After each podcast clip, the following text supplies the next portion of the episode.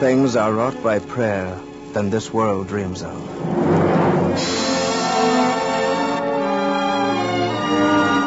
Radio plays from the golden age of Hollywood. Family Theater Productions presents remastered family classics from our audio archives.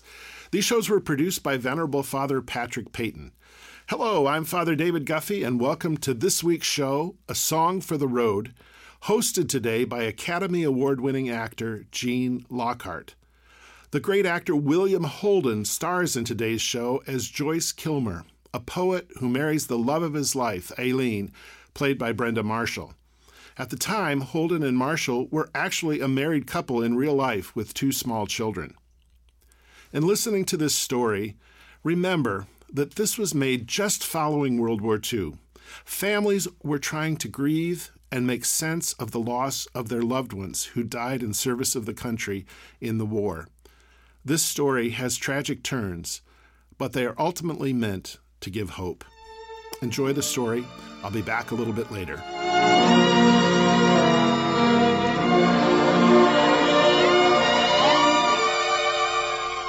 This is the way the story should begin. Aline, uh, are you listening? Yes, I'm listening. Aline, will you marry me? I most certainly will. Not? Oh, but a poet is made of stern stuff. And so we shall try once more. This is the way the story should begin. Aline, uh, look at me. I'm looking. Uh, will you consent to be my wife? Your wife? Certainly. Not? But how does the poet say it? If at first you don't succeed, try, try again. Aline, listen, please. I'm listening. Well, look at me. I'm looking. Will you, uh, would it be asking you too much to become Mrs. Joyce Kilmer? Well.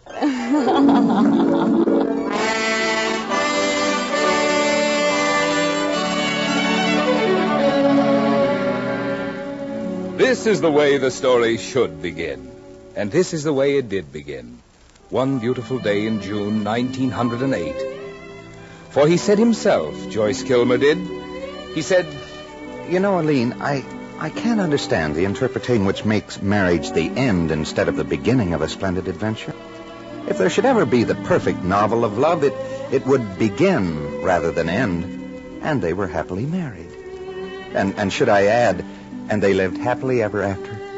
Well, now, that would depend on one's interpretation. Naturally. That would depend on one's interpretation of happiness. For example, Aline, are you happy? Oh, I was never happier, Joyce. A quiet home here in New Jersey. A baby. Yes, I know, but but hang it, I was never meant to spend the rest of my life teaching Latin to a bunch of high school students. Why, the very best of people are oh, professors. Oh, nothing but declensions and conjugations and well, it's positively demoralizing, I tell you. Now now if I had my way, I'd Now, Aline, you don't have to look at me like that. Oh, go on.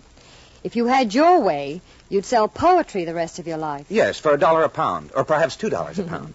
Stop squeezing my hand. Slender your hands, and soft and white as petals of moon-kissed roses.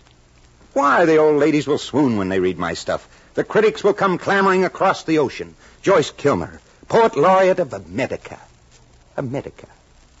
Aline, sh- I shall develop a beastly mustache and long, dirty fingernails. Oh, Joyce. Now, now, look, I'll leave it up to you. You leave what up to me? I'll let you decide whether your husband is to stagnate henceforth and forever in the swamps of irregular Latin verbs, or whether he is to take root on the immortal hill of poesy. The baby's crying. Your answer. The milk's in the icebox. Speak, O vision, speak. Stop squeezing my hand. Nothing so exquisite as a slight hand. Could Raphael or Leonardo... The baby'll have hiccups. Oh, an answer, princess. Shall we or shall we not go to New York? Well, I... I knew you'd say yes.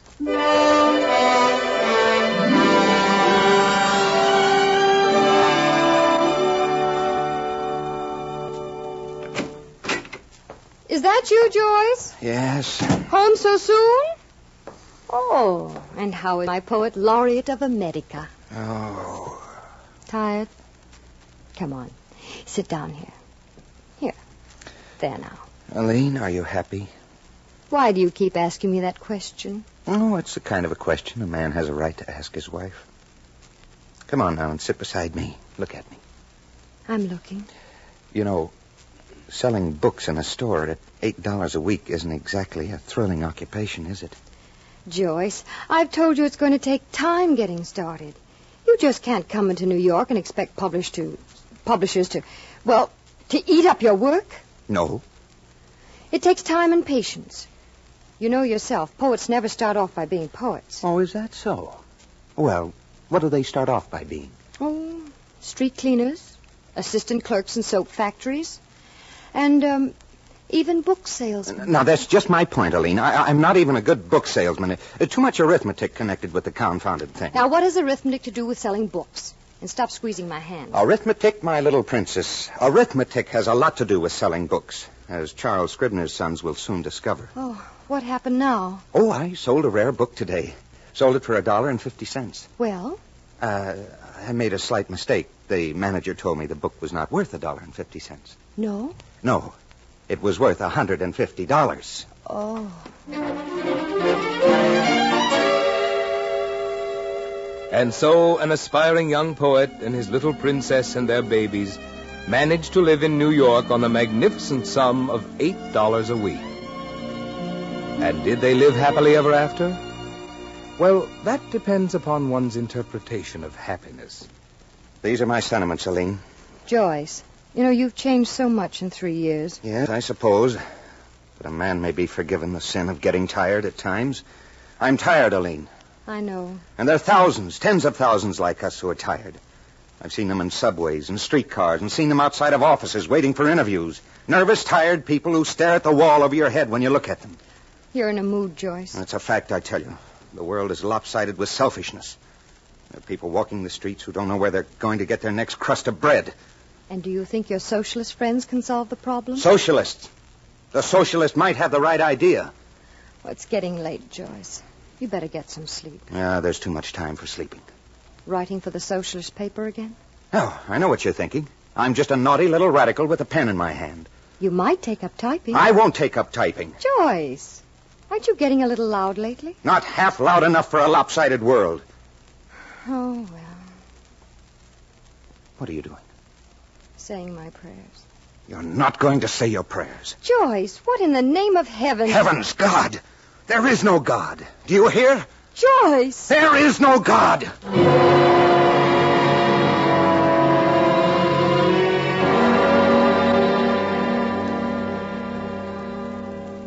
All the good things a man holds precious in this life, all the long cherished hopes and dreams, all the faith that a man has ever placed in his God and himself and his family, all these are candlelight for living. But there are times when the flame of faith wavers, when the flax begins to smoke and smolder. And then it takes only the slightest, the very slightest. It happened this afternoon, Doctor. This is your second child, Mrs. Kilmer. Yes, Doctor. How old? Nine months. Hmm. Well, I'm sorry. Very tricky. The germ has already struck. Yes, Doctor.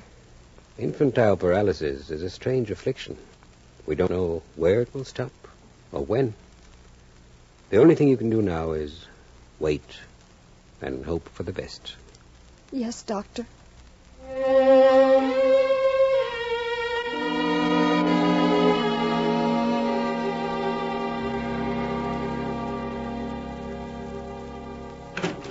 Aline, Aline, where is she? Where's She's in- Rose? She's in here, dear. So it's Infantile paralysis. so my my baby, my little girl is going to be paralyzed. And there's nothing we can do, Joyce. There's nothing we can do. Nothing.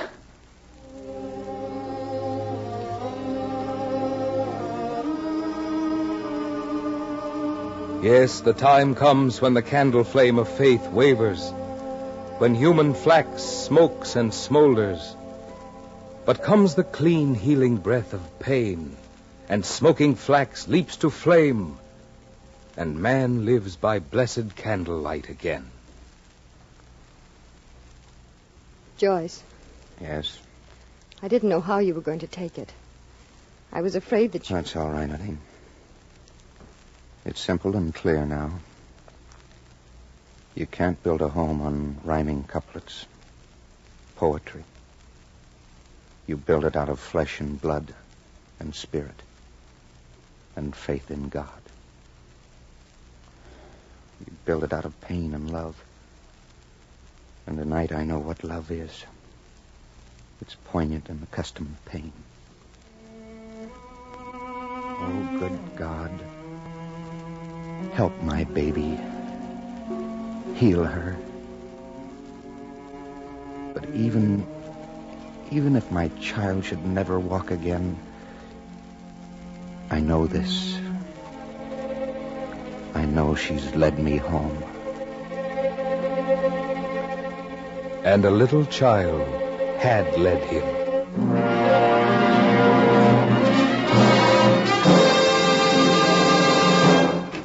Aline, Aline, I've got it, I've got it. What on earth, Joyce? Behold your beloved spouse. Ouch! Oh, your whiskers. Aline, look at me. I'm looking. Now, good. Now you have the unusual privilege of beholding a New York Times book reviewer. They've accepted my poem for the Pathfinder. Moods Magazine, Aline. They're going to publish my verse. Aline, another one. That's right, Kilmer. The boss figures you deserve a spot in the Times Magazine section. Uh, you mean permanent? Right, doing interviews. Interviews. Wonderful. And would you mind giving the American public your views on O. Henry, uh, Mrs. Gerald? O. Henry? Uh, yes, some people call O. Henry the 20th century Balzac. Some call him the American Maupassant. Now, now, what would you call him? I'd call him a pernicious influence.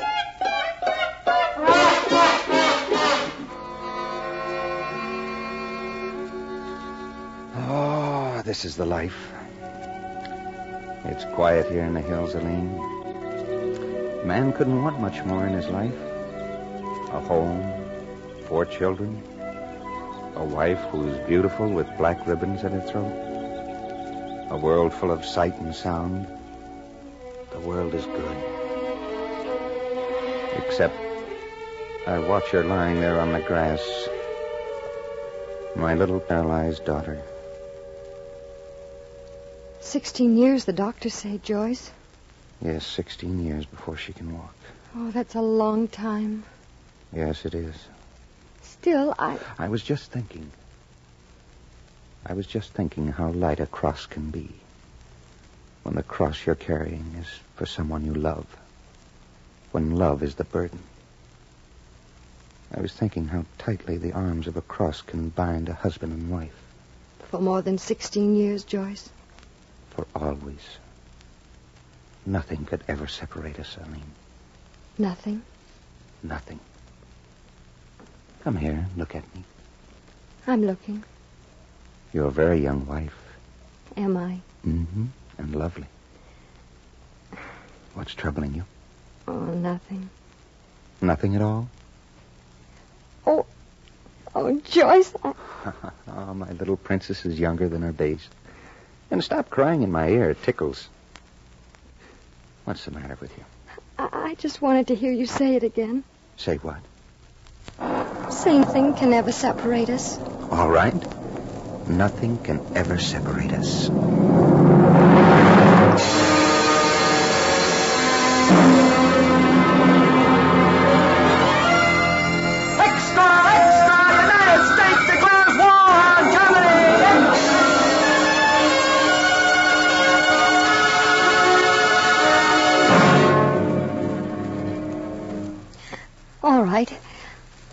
You're going to say. Don't look at me like that, Aline. Go on and say it.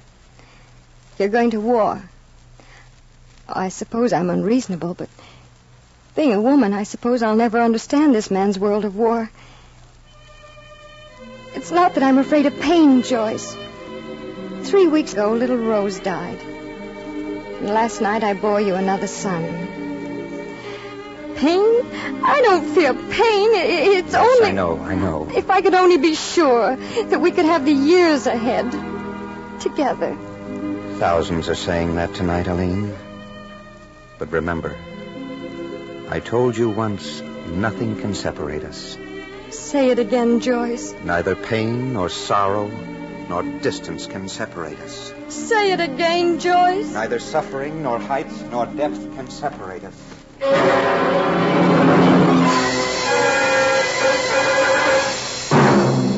War Horizon.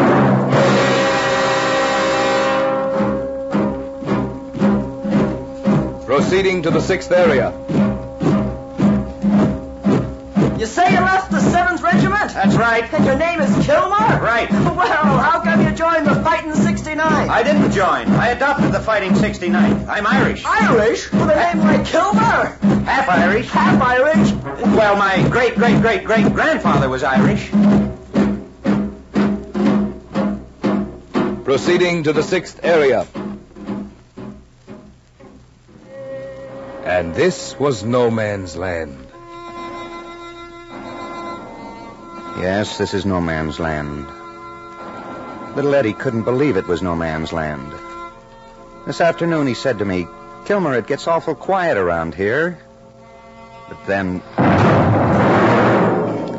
just like that, it came in the afternoon. A clumsy, wobbling torpedo shell. Something dangerously casual that catches a man tying his shoe or opening a pack of cigarettes. It caught Eddie. It caught Kennedy and Sage and Finn and Galvin and Sullivan and 21 of them. Buried them alive in a dugout. Donovan called the engineers, called everybody.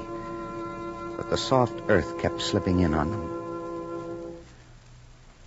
I saw the engineers crying this afternoon. So I wrote it for little Eddie and the rest of them.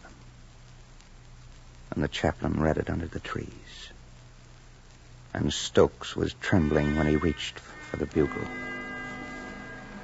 In a wood they call the Rouge Bouquet, there is a new-made grave today, built by never a spade nor pick, yet covered with earth ten meters thick.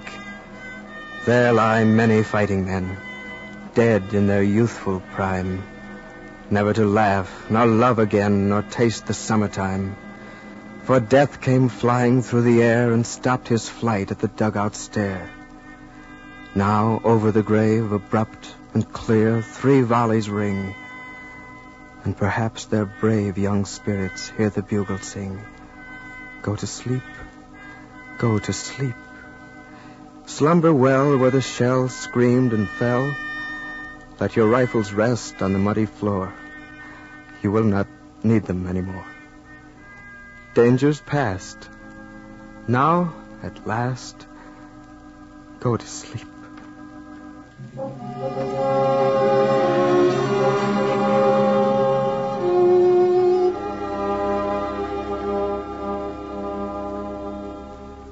Major Donovan, Major Donovan. Well, what is it, Kilmer? Oh, I hope I'm not troubling you, sir. Not at all. Well, I heard we were moving up tomorrow. That's right. Well, your battalion is going to lead the way. You pick up a lot of information, don't you? Well, I'm in the intelligence section, Major. Hmm.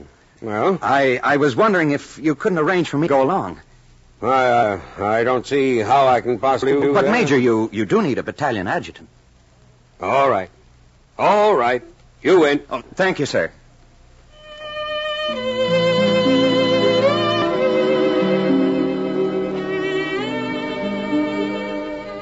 Hope you can make out this writing, Aline. I have a picture before me tonight. I can almost hear you speaking again. With a voice coming across the white roads of France. And like the voices of all the women of the world, it keeps saying, Say it, Joyce. Say nothing can separate us. Aline, you won't mind my writing this. I've never quite recovered from the wonderment of being husband to a wife. You're always before me and with me, in my heart and brain. But it's dangerous to write this. It draws so tight the cords that bind me to you. Well, we ought to be together sometime, inevitably, and soon in the terms of eternity. For we are absolutely one, incomplete apart, and in heaven is completeness. How unhappy must lovers be who have not the gracious gift of faith? And people and things at home, I'd like to be there again. I'd like to see Kenton and Deborah and Michael and Christopher and some dry sherry and a roast of lamb with mint sauce and Blackwood's magazine. I'd like to see a straw hat and a circus and. But most of all, I'd like to see you. Goodbye now. I have some more to do. And love me exceedingly.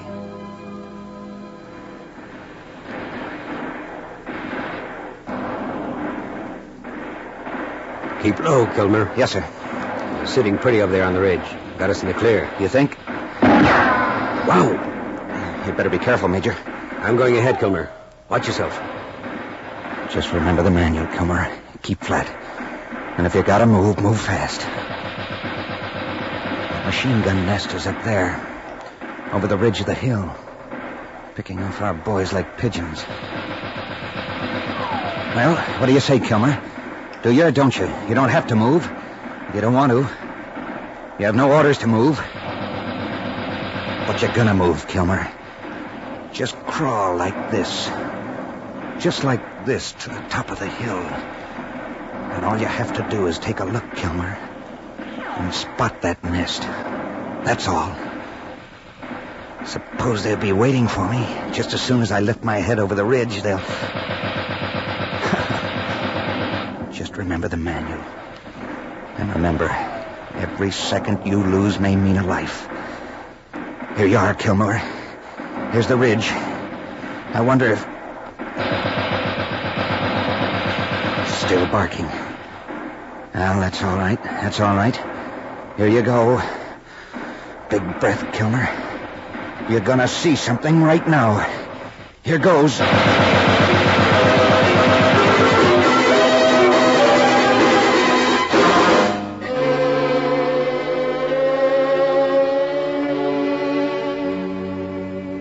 They found him lying still, and his eyes were looking out, over, away over the ridge.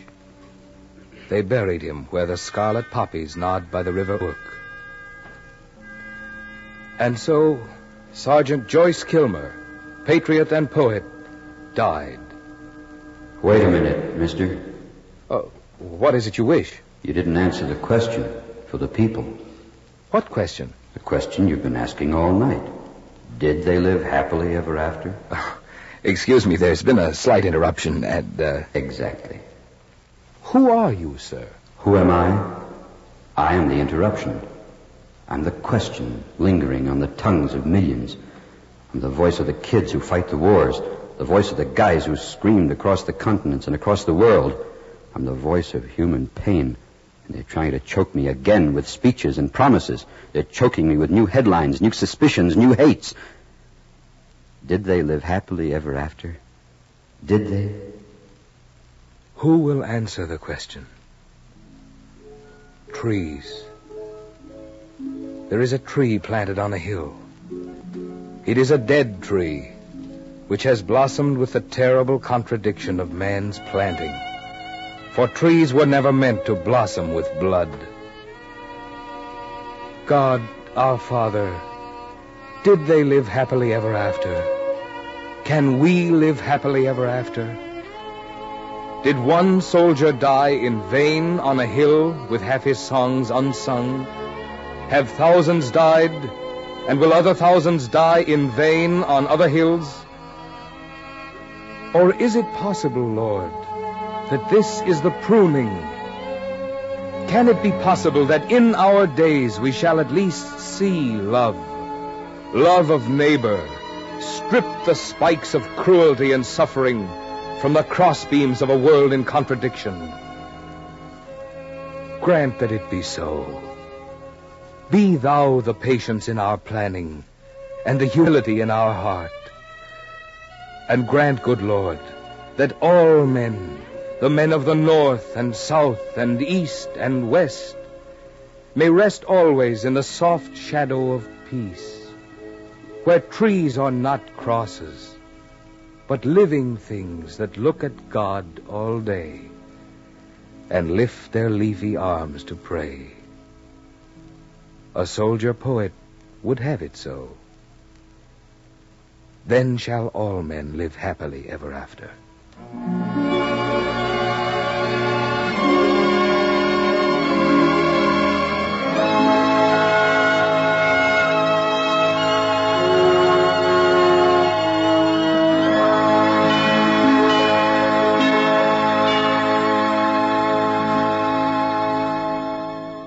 Did they live happily ever after?